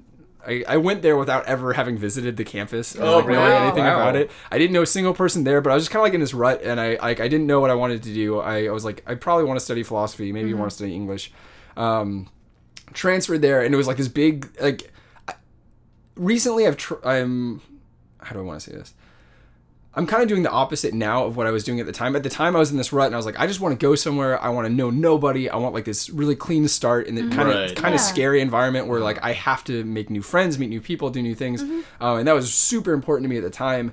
And now I'm kind of the opposite, where I almost did that again, but I kind of am trying to learn how to be content where I'm at, um, and that's why I'm sticking around in Bellingham. And that's actually been really. I, I think it's just different times in my life, but at the time, like. Um, this is getting back to your question, which was about did I have anxiety and depression when I came up here? And I came up here, I definitely had like anxiety. Um, I was probably depressed too. Like I've been depressed on and off for like ten years now. Right. And uh, but I came up here and it was really exciting, and I I made friends like within two weeks. I remember the first two weeks were really sad. I was like, oh. I was in the dorms Uh-huh. too as like a junior, and everyone was like really young. Right, yeah. Um, but I made like a really good group of friends. I bought them Um, booze. So. No. Yeah, I did. I did. I was twenty. I turned twenty-one while I was here. Yeah. I did buy them booze. Everybody has that friend. Um, Yep. and I was that friend. Yep, Yeah. yep. And uh, yeah, I don't know. It was, it was just kind of like I was immersed in it, and I think I, I was definitely anxious, but I, I don't know if like just coming up here not knowing anybody re- even made that worse. I think it made it better. It was like I was forced into situations It where I sounds had to like it make was like a friends. breath of fresh air. Yeah, Yeah. it was. Um, That was a really long way to say that, but yeah. Yeah, no, Uh, that's great. Another thing I wanted to ask you was like, do you believe that like good things can come from your depression, and yeah. and, and is is that healthy? I mean, like, Um. Is that a good thing to? Yeah, like, do you ever like try to purposefully make yourself sad so you can Oh. write something? No, I mm, I probably did. I probably used to. I think I used to romanticize my depression. Like I mean, like anybody who because it was such a new thing, especially in high school. Um, Right. It was just like this new thing, and I was I, I kind of like, um, my ex, my most recent ex, actually said this when we were like about to break up. Like I was so depressed, and I remember there's this day. I'll, I'll talk about this. There, like the day I cite is like the turning point in our relationship where it moved from like maybe this could work to Uh-huh. we're gonna break up. Um, it was like three months before we actually broke up. I think. Um, there was this day, and this doesn't happen that often. There was a day where I literally couldn't leave my bed. I laid there and like I couldn't do anything. I just laid there. I didn't even. I don't think I had music on. I couldn't even watch like Netflix or anything. I just laid in bed the entire day. Um, I remember she came and she had like written me this card, and I still have the card, and it like, um, and it was like, hey, like I'll always be there for you, like I love you, and it was like this note, like this really touching card, and she gave it to me, and um, it was a really nice gesture, and I appreciate it. But then I think she thought it would have like a more dramatic effect on me, but I was like so depressed and so out of it that I just kind of looked at it and I didn't appreciate it at the time, and I was like, oh, thank you, and like put it aside. Um, and then she like tried to talk me out of it or was like hey you want to go do something? I was like no. And like for me when i'm depressed i really need someone to kick my ass and just like get me out of bed making me go do something Right. um, even though i'm going to fight you on it like um, and th- that's something my friend ruben does really well and that's why i need him in my life. But uh, um, yeah and so i i remember she just I wasn't responding to anything she was doing. And at a certain point, she's like, "Well, do you just want me to go?" And I was like, "I don't, I don't know." Um, and then she left. She ended up leaving. Um, She just left like after like ten minutes. Uh-huh. And I remember laying there thinking like, I really needed her to stay. Like I really needed her to to, Right. to do this. And like I don't know if I hold that against her. And like because I was you know like that's got to be hard on her too. Um, but definitely. I think like a week later, or maybe it was a, it was a while later, maybe. But like we had this conversation where she said um, that she didn't think I wanted to get better, and I wa- of course at the time I was like, no, I do. Yeah. Right, Um, right. And like I don't, I, it's such a weird thing because it's like, of course I want to get better, but it's also easier to like not. And when you're depressed, you it's so hard to be motivated. It's it's like this. It's such depression is just a shitty thing because you don't want to take the. It it's actively works against you moving towards getting better, um, just from like a motivation perspective or like a hopelessness perspective. And so even just like calling like trying to get a therapist was like so much work and so daunting.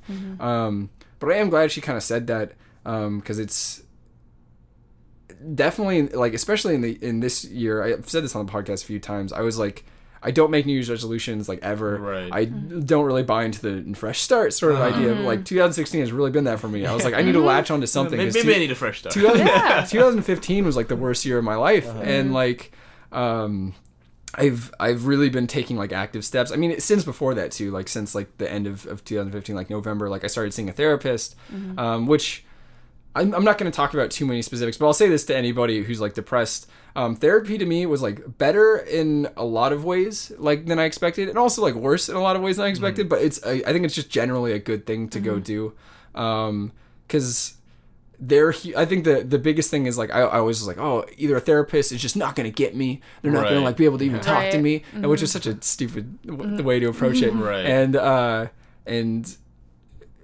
and then the other thing was like I was kind of hope it, it didn't meet my expect my hopes where it's like oh I'll be able to go to a few sessions and they'll be able to give me like mm-hmm. something really tangible to latch onto. Mm-hmm. And the reality is more like you have good sessions and you have like meh sessions. Like there have mm-hmm. been a couple times I've gone where I left and I'm like that's exactly what I need to talk about. That was Yeah. really helpful. They gave me mm-hmm. like really cool things to work on. Mm-hmm. And there's sometimes I go and I'm like oh that was kind of a waste of time and, Right. and it's like y- that's just how to it accept is. that, yeah. but it's just good to have like this kind of thing that you keep going back to and like sometimes it's beneficial sometimes it's not. But it's just ah. It's somebody regular, yeah. yeah. It's a good thing. well, it's somebody you just pay to like help you out, and like they they have this objective kind of perspective on, on what's going on. Um, as I'll just say that like it was it's really beneficial. I don't think it's the end all be all like that a lot of people think, and mm-hmm. like, um, and I I do think it can be dismissive to just tell someone who's depressed like, well, you got to see a therapist. Mm-hmm. Right. Right. And, and I get that it's always from the best intentions, but it's uh-huh. like sometimes I just want to hang out with somebody. Yeah. Like, Right, sometimes I just need someone to be there with me while I'm depressed, so I can just be depressed and be in contact with mm-hmm. somebody. Yeah. So, so I guess after that relationship, did it feel like like a coming out of a coma kind of a thing, or was it? Um, I'm not gonna get into too many specifics. Okay. It was weird because I I think when we, we broke up, we thought it was mutual, or I Uh-huh. thought it was mutual. Right. And then I quickly was like, "What have I done?" And I like put all this blame on myself, Uh-huh. Yeah. and she kind The of remorse. she kind of perpetuated the blame on me as well, Uh-huh. which is like whatever. But Right. it's on the EP, and uh, okay. uh, no, but and like it was weird because when we broke up, we were like, oh, we'll still be friends. Like we kept hanging out like a week later, which is a really bad idea. Like take time to have space if you and and I remember I was like, I'm still in love with you, and like it, it just got dragged out, and I won't get to specifics, but it got a lot worse later, and uh. So it was just like we really like peeled off the bandage, like really, and then we kind of Right. put the bandage back on, and, like started again. and, Yeah. so I think it wasn't until The really page back on and started peeling again. it really wasn't until October. So we broke up in July, and it wasn't really till October that I really felt like it was over. And um, so, th- but this is the same time when like you're, you said in Act One it was like messing up with like your improv emoji. no, that was actually before No? the relationship started. Oh, really? Okay. Okay. Interesting. yeah, that was what was interesting. And it's not that the relationship was overall bad or that it shouldn't have happened, but it definitely the end of the after the relationship really resembled right before the relationship, and uh, it sh- yeah. I don't know. Um, and, and so, anyways, it was like October was really when it fell over, and it was kind of this surreal. It was like the first big breakup I've ever been through, and it's just this really surreal experience where life didn't feel real. Like I was just kind of like walking through a dream. I was like, oh well, I guess I'm just Right. It's like what, what do I I focus on? Right, You know? right. Like what do I, What do I what do I spend my thoughts on? well, now? like I worked at Fred Meyer too, I- and Uh-huh. don't ever work graveyards, especially if you're in a relationship with someone who's not in graveyards. Like Uh-huh. that, that was such a strain. I worked graveyards for a year, and that put such a strain. Like that made me feel like not a real person, and it just like affected all my friendships and, and my relationship.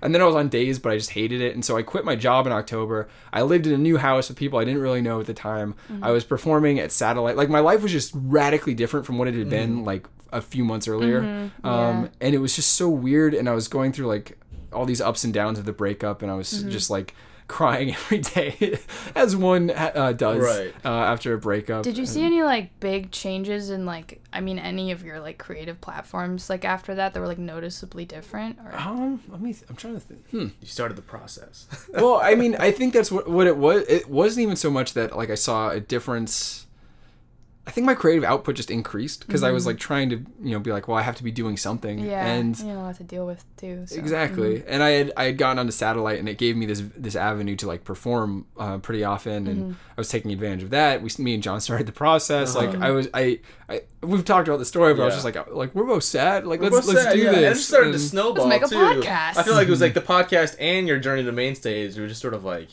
exponential growth. Like all of a sudden, it's like Mm-hmm. It was we're doing this. Had to Process happen. live, May nineteenth. like yeah, I don't- No, totally. Yeah. Um, May nineteenth, and uh, I mean, and the thing is, like, when I get really depressed, that's when my output decreases. So, like, the the few months, like, when things were getting kind of dragged out, I did nothing. Like, I had I had had like two videos in the works, and that just and they were like maybe a couple hours from being finished. They just didn't get done. Right.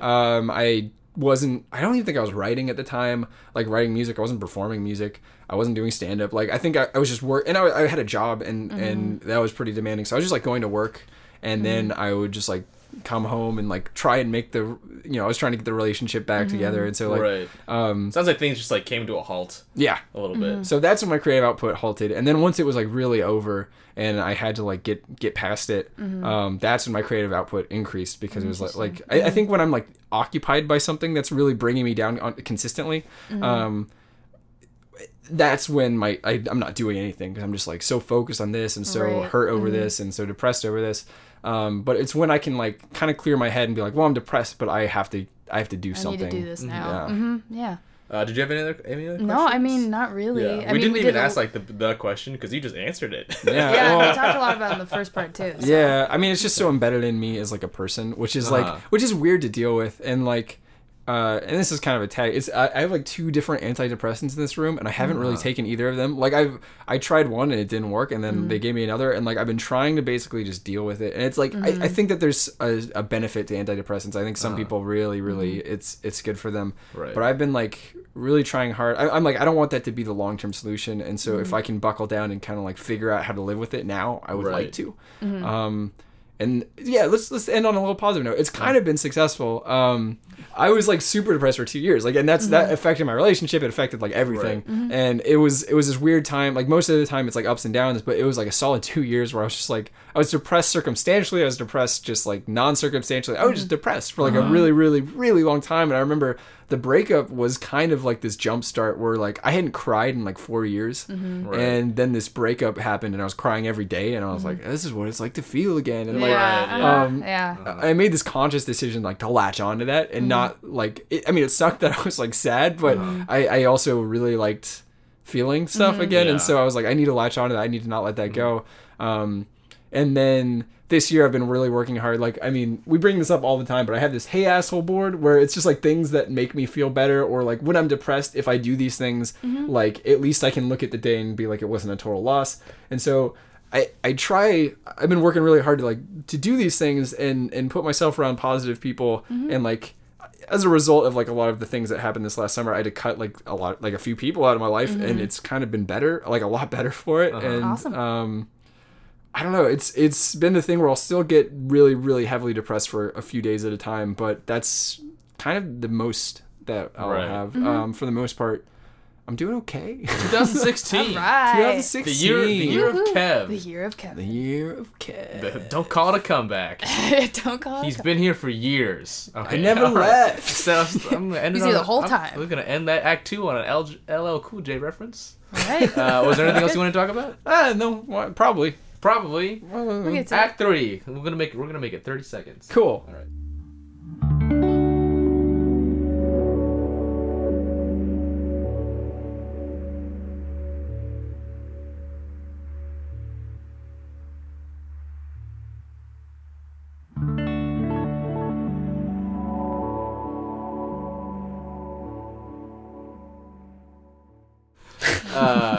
No, the Upfront Theater is great. Bellingham, go see it. It's fine. It's fine. It's fine. No, That's like your Bellingham was great. Is that your catchphrase? It's fine. It's, Yeah, I just think it's funny. I, It's I actually fine. really like uh I really like non-descriptive words. I really like the words good and bad used in like a really dramatic context. Uh, yeah, it's good because yeah, it says it's nothing. It conveys conveys no Yeah. information. It's just such a. Sh- I don't know. I don't know if that's entertaining to anybody else but I feel like that back and I- I- forth yeah. happens in every act three, where I'm like, "That's a great movie," and Kevin goes, "It's fine." Like, or like, or or or I go like, "Oh man, like that, I love this episode." It's fine. I'm like, Kevin. yeah, it's funny because it just it like No. undermines everything you just said, and I I know. like. I'm just like, what? Like, and I can't. I don't know. I Um. love it. Great. Uh. Let's let's. Uh, you, you got something? I can see you reading your, Um, your let's notebook. see. Yeah, so. I'm looking at my notebook. Um, so this is the section where we talk about music more, or or whatever the creative Yeah, what it- topic what is. inspired What are we a more about of? yeah. What are we yeah, not I a mean, what are you listening to right now? Uh, a lot. I'll just I'll throw off a, a bunch. Yeah. I would say so. My favorite album of all time right now is "We Cool" by Jeff Rosenstock. That if you want to know like the sound I aspire to have and like how what I like about lyrics, what I like about song structure, what I like about production, go listen to "We Cool" by Jeff Rosenstock. It's so we fucking cool like good. like we are cool. It's like we cool. It's got a, it's a Okay, question mark, okay. and it's uh, cool. such a damn good album. Uh, so Jeff Rosenstock, he used to be in Bomb Music Industry, which is uh, I've been kind of I actually didn't listen to them before Jeff Rosenstock, but they're they're like this kind of punk ska band. Um, it's pretty much like the same stuff, and it's like really DIY, um, and it's more hit or miss. But Vacation and uh, there's this other album. It's like adults, uh, shit hammered and excited by nothing or something like that is the name of the Uh-huh. album, and uh, something like that. Those are two albums are What, really what are good. your what are your I want to know your music guilty pleasures. Oh, we'll Yeah. Yeah. Wait, let me, let me let me give you my, my big hits first. Okay, Uh, fine. Actually, the- they're all the scattered non- all around my the room. non-guilty Uh, pleasures. Hard Girls is this really great punk band from San Jose Uh-huh. that I'm into. Uh, this Mobo, thing that everyone's questioning is uh, all the time is mo- it stands for Modern Baseball, which I really like. They're like they're part of the emo revival, um, which is a really stupid term. Uh, but they're really good. Emo revival. I, I really like the front bottoms. Uh, I, I would say my songwriting has been extremely influenced by like Say Anything. Uh-huh. Um, uh, who else? I'm gonna forget. Oh, Laura Stevenson, uh, who I've brought up Yeah. several Mhm, yeah. times. Yeah, I saw her last week actually at Barboza, which is Oh, uh, wow. it's underneath Neumos, and I've never been there. It's this cool little bar, and uh, it's fucking great. Great. See Laura Stevenson, she's so good. Uh, I'm gonna like miss one of my favorite all-time bands. Uh, the matches are really good. They've stuck with me since sixth grade. Uh-huh. Um, They've stuck with you. yeah. okay. Uh, You've stuck with them, I think. well, they've stuck with me. And uh, David Bazan, I'm looking at the wall because I'm just like, what, what are my favorite bands? Um, oh, Me Without You uh, is another one of my all-time favorite bands. He's the best lyricist of all time, Aaron Weiss. Uh, I they're hard to recommend to everybody because the music is probably not for everybody, but his lyrics.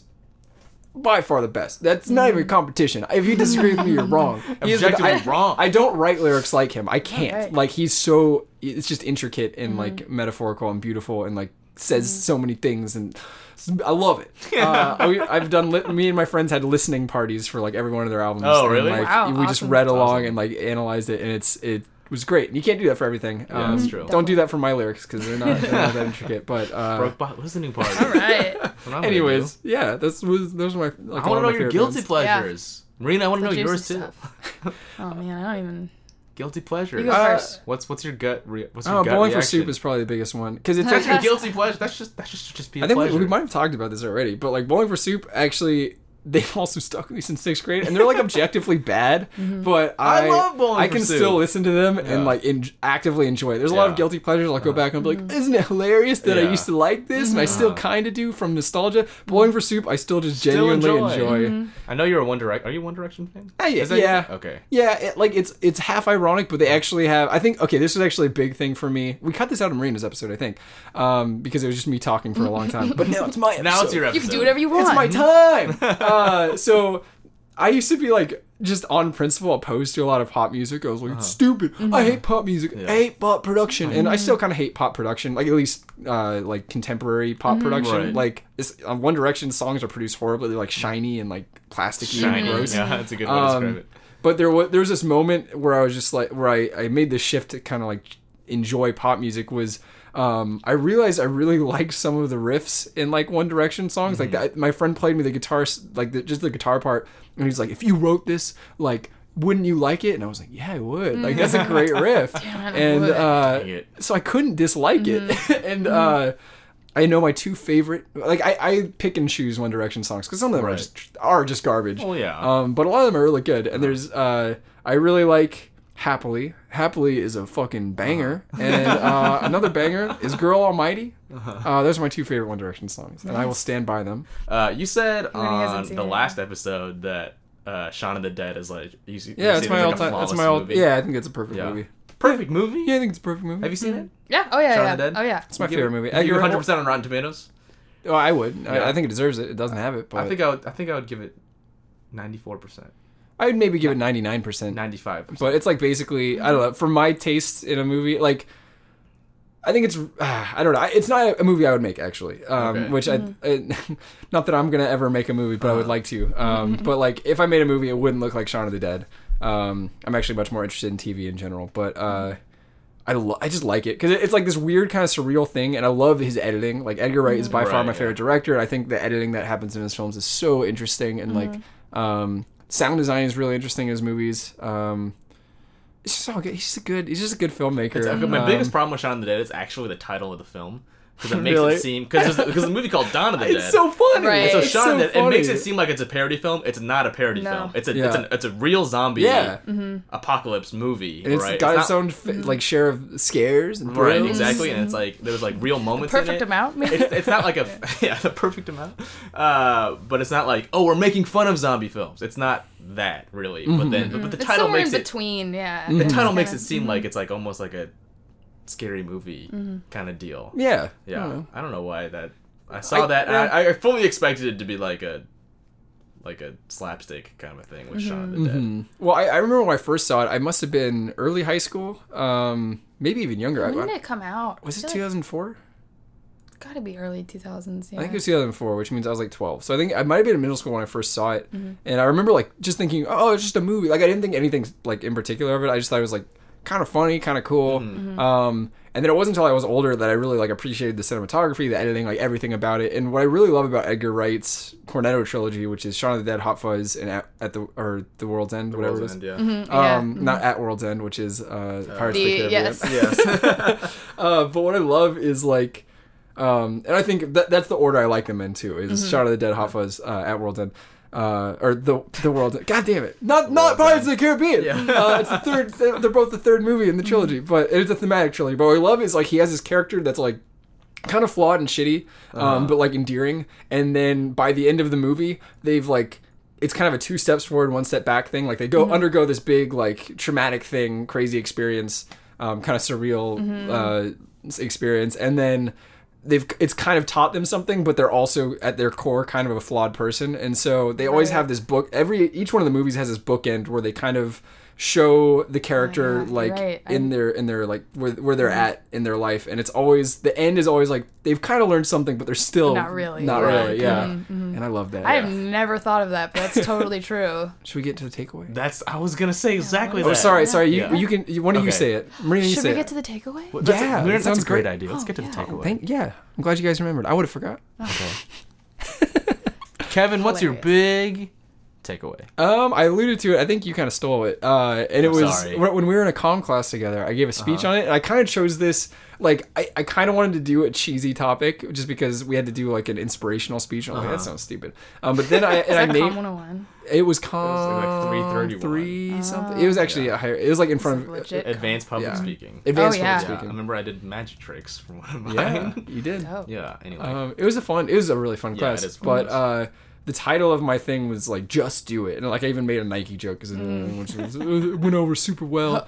And uh, and I I actually believe this. Like the I think the biggest uh like the biggest reason people don't do creative things is because they like wait for the stars to align. And I did this too, where um, I had all these ideas and like all these things I wanted to make, and I was like, oh, but I'm not like I'm not like good enough at this, or oh, like I just don't have the opportunity to do this. Oh, like I'm busy right now, and um, there's all like a million reasons not to do something, um, and obviously like luck has to do with everything, and like uh, like you have to to be in a place where you can do things, you kind of have to be a little bit lucky. There's like circumstantial stuff, but like if you have any opportunity at all, like just do it. Just start doing stuff. Like start writing lyrics. Uh, I I remember I was 17 and I think I hadn't played like learned guitar and I was like I've just like missed my chance. Like you have to mm-hmm. start Right, guitar when you're like 12 Right, yeah. mhm. and you don't. You can start at like 50 and, and mm-hmm. learn uh-huh. guitar and mm-hmm. uh, just start doing it. And, and now I'm at the place where I can play in front of people. And if I hadn't made that like start to do it, I, I never would have. And like if I hadn't tried to audition for Satellite, uh, if I had been like John and like got cold feet or whatever. I didn't get. Uh, I'm gonna blame Austin Harry for telling me the wrong date. He told me it was like o- o- October 12th and like October 10th. I'm like, I'm so excited, and Summer was like, it was September 12th, and I was like, what? Yep. No, I'm just I'm giving you a hard time. no. But like if I hadn't like just done that, if I'd been afraid and been like I'm not good enough at improv yet, I should audition Mm-hmm. later. Like like be, to be okay with failure and like this is something I still need to do with uh, stand up. Like Mm-hmm. and I did this at first. It was like the kind of thing of oh I'm just gonna go and do it. And I signed up for Last Comic Standing without ever having done stand up before. Mm. Um, and it's it's like don't feel like you have to be good enough because you learn so much more from failure. Like just Mm-hmm. start doing things and that I don't know that that's what like ins- has inspired me about like a lot of punk rock is like kind of follows this DIY thing, and I I, I love that because it's like um, back home we weren't getting shows. When you're a nobody, it's hard to book shows here. Like mm-hmm. I didn't have any connections, so it's really mm-hmm. hard to book shows. So just do your own shows, do a house show. It's a lot of mm-hmm. work and it's hard to set up and it's scary, but like just do it. Super fun. I mean, like this uh, Yeah. podcast could, because it could have easily just still been in the works. Oh, totally. You know, just because we have no podcasting experience, we could have still six months later been like, uh, so like the Were process. Does that sound like a good name? Yeah. still? I don't know. Like, No, total. Well, and like with like- my YouTube channel too, I was like, I, I don't have the equipment I want. Like, I didn't have the microphone. Mm-hmm. I didn't have like you know we didn't have a microphone that we wanted for the process. yeah. Like, use what you've got. Like, if you have better stuff, great, use that. If you have an opportunity to get better stuff, do it. But like, use what you have, and if you put it out there and it sucks, well, you learned a lot. Like, do better next time. And Mm-hmm. so like, my, the first year of things that I put on my YouTube channel, I hate I hate like all of it now. Mm-hmm. But I'm so happy I put it out there because it's like if you it, you can get so caught up in like perfecting something Mm-hmm. until the point where you're just like, well, I'm never gonna put this out. And Right. I, I've definitely done that like Uh-huh. so many times. Um, but if you just like s- just do it, like Nike says, Mm-hmm. just do it. uh, it like they, you'll just get better, and eventually you'll be doing stuff that you're really proud of, and that over you know years has developed into something that's worthwhile and interesting. Not that I've Uh-huh. necessarily gotten there yet, but like I feel like at least compared to where I was, I listened to a track I recorded like five years ago. Um, before I could play guitar, and like my friend did the guitar, and I just sang so bad. Like I like I was off So pitch. I was off pitch. The song was bad. Like it was just bad. I was like, and and uh, and now I'm still critical of myself, but I'm like listening to it. I'm like, okay, at least I can notice. Like if I'm still dissatisfied now, at least I can see like where I've come from like five years ago and uh, how much I've improved. And so I don't know. all right, Cool. This is a great. That was a long-winded Yeah. takeaway. No, this I- is, I- a- I this love is a it. This is long-winded great. episode. I'm sorry. It I talked No, a it's a good lot. It's That's- good. Yeah, you should be sorry. Oh, now I can just Okay. uh, sit can there. Just relax. Well, Kevin, thanks for thanks for coming all the way down here. It's my bedroom. All the your way bedroom? down, yeah. Yeah, Marina, thank you. Yeah, Yeah. thank- Go ahead. thanks- Joey, should we do plugs? for- Marina. for oh asking yeah, me. plugs. Plug away. I don't, got think a we, I, lot don't of think, I don't think we have half an Uh, hour. uh, shoot. Okay, well, really quick. May 12th, uh, there's a 10 o'clock, 10 p.m. at the Upfront Theater, uh, rehashing old shit with Jane Mitchell. I'm gonna Oh, be I'm there. gonna be in It- that. Oh, John's gonna be in Yeah. that. Uh, it's just us arguing basically uh, Right. All right. about cheesy bread that I threw out. Yes, uh, don't don't have to worry about that too much.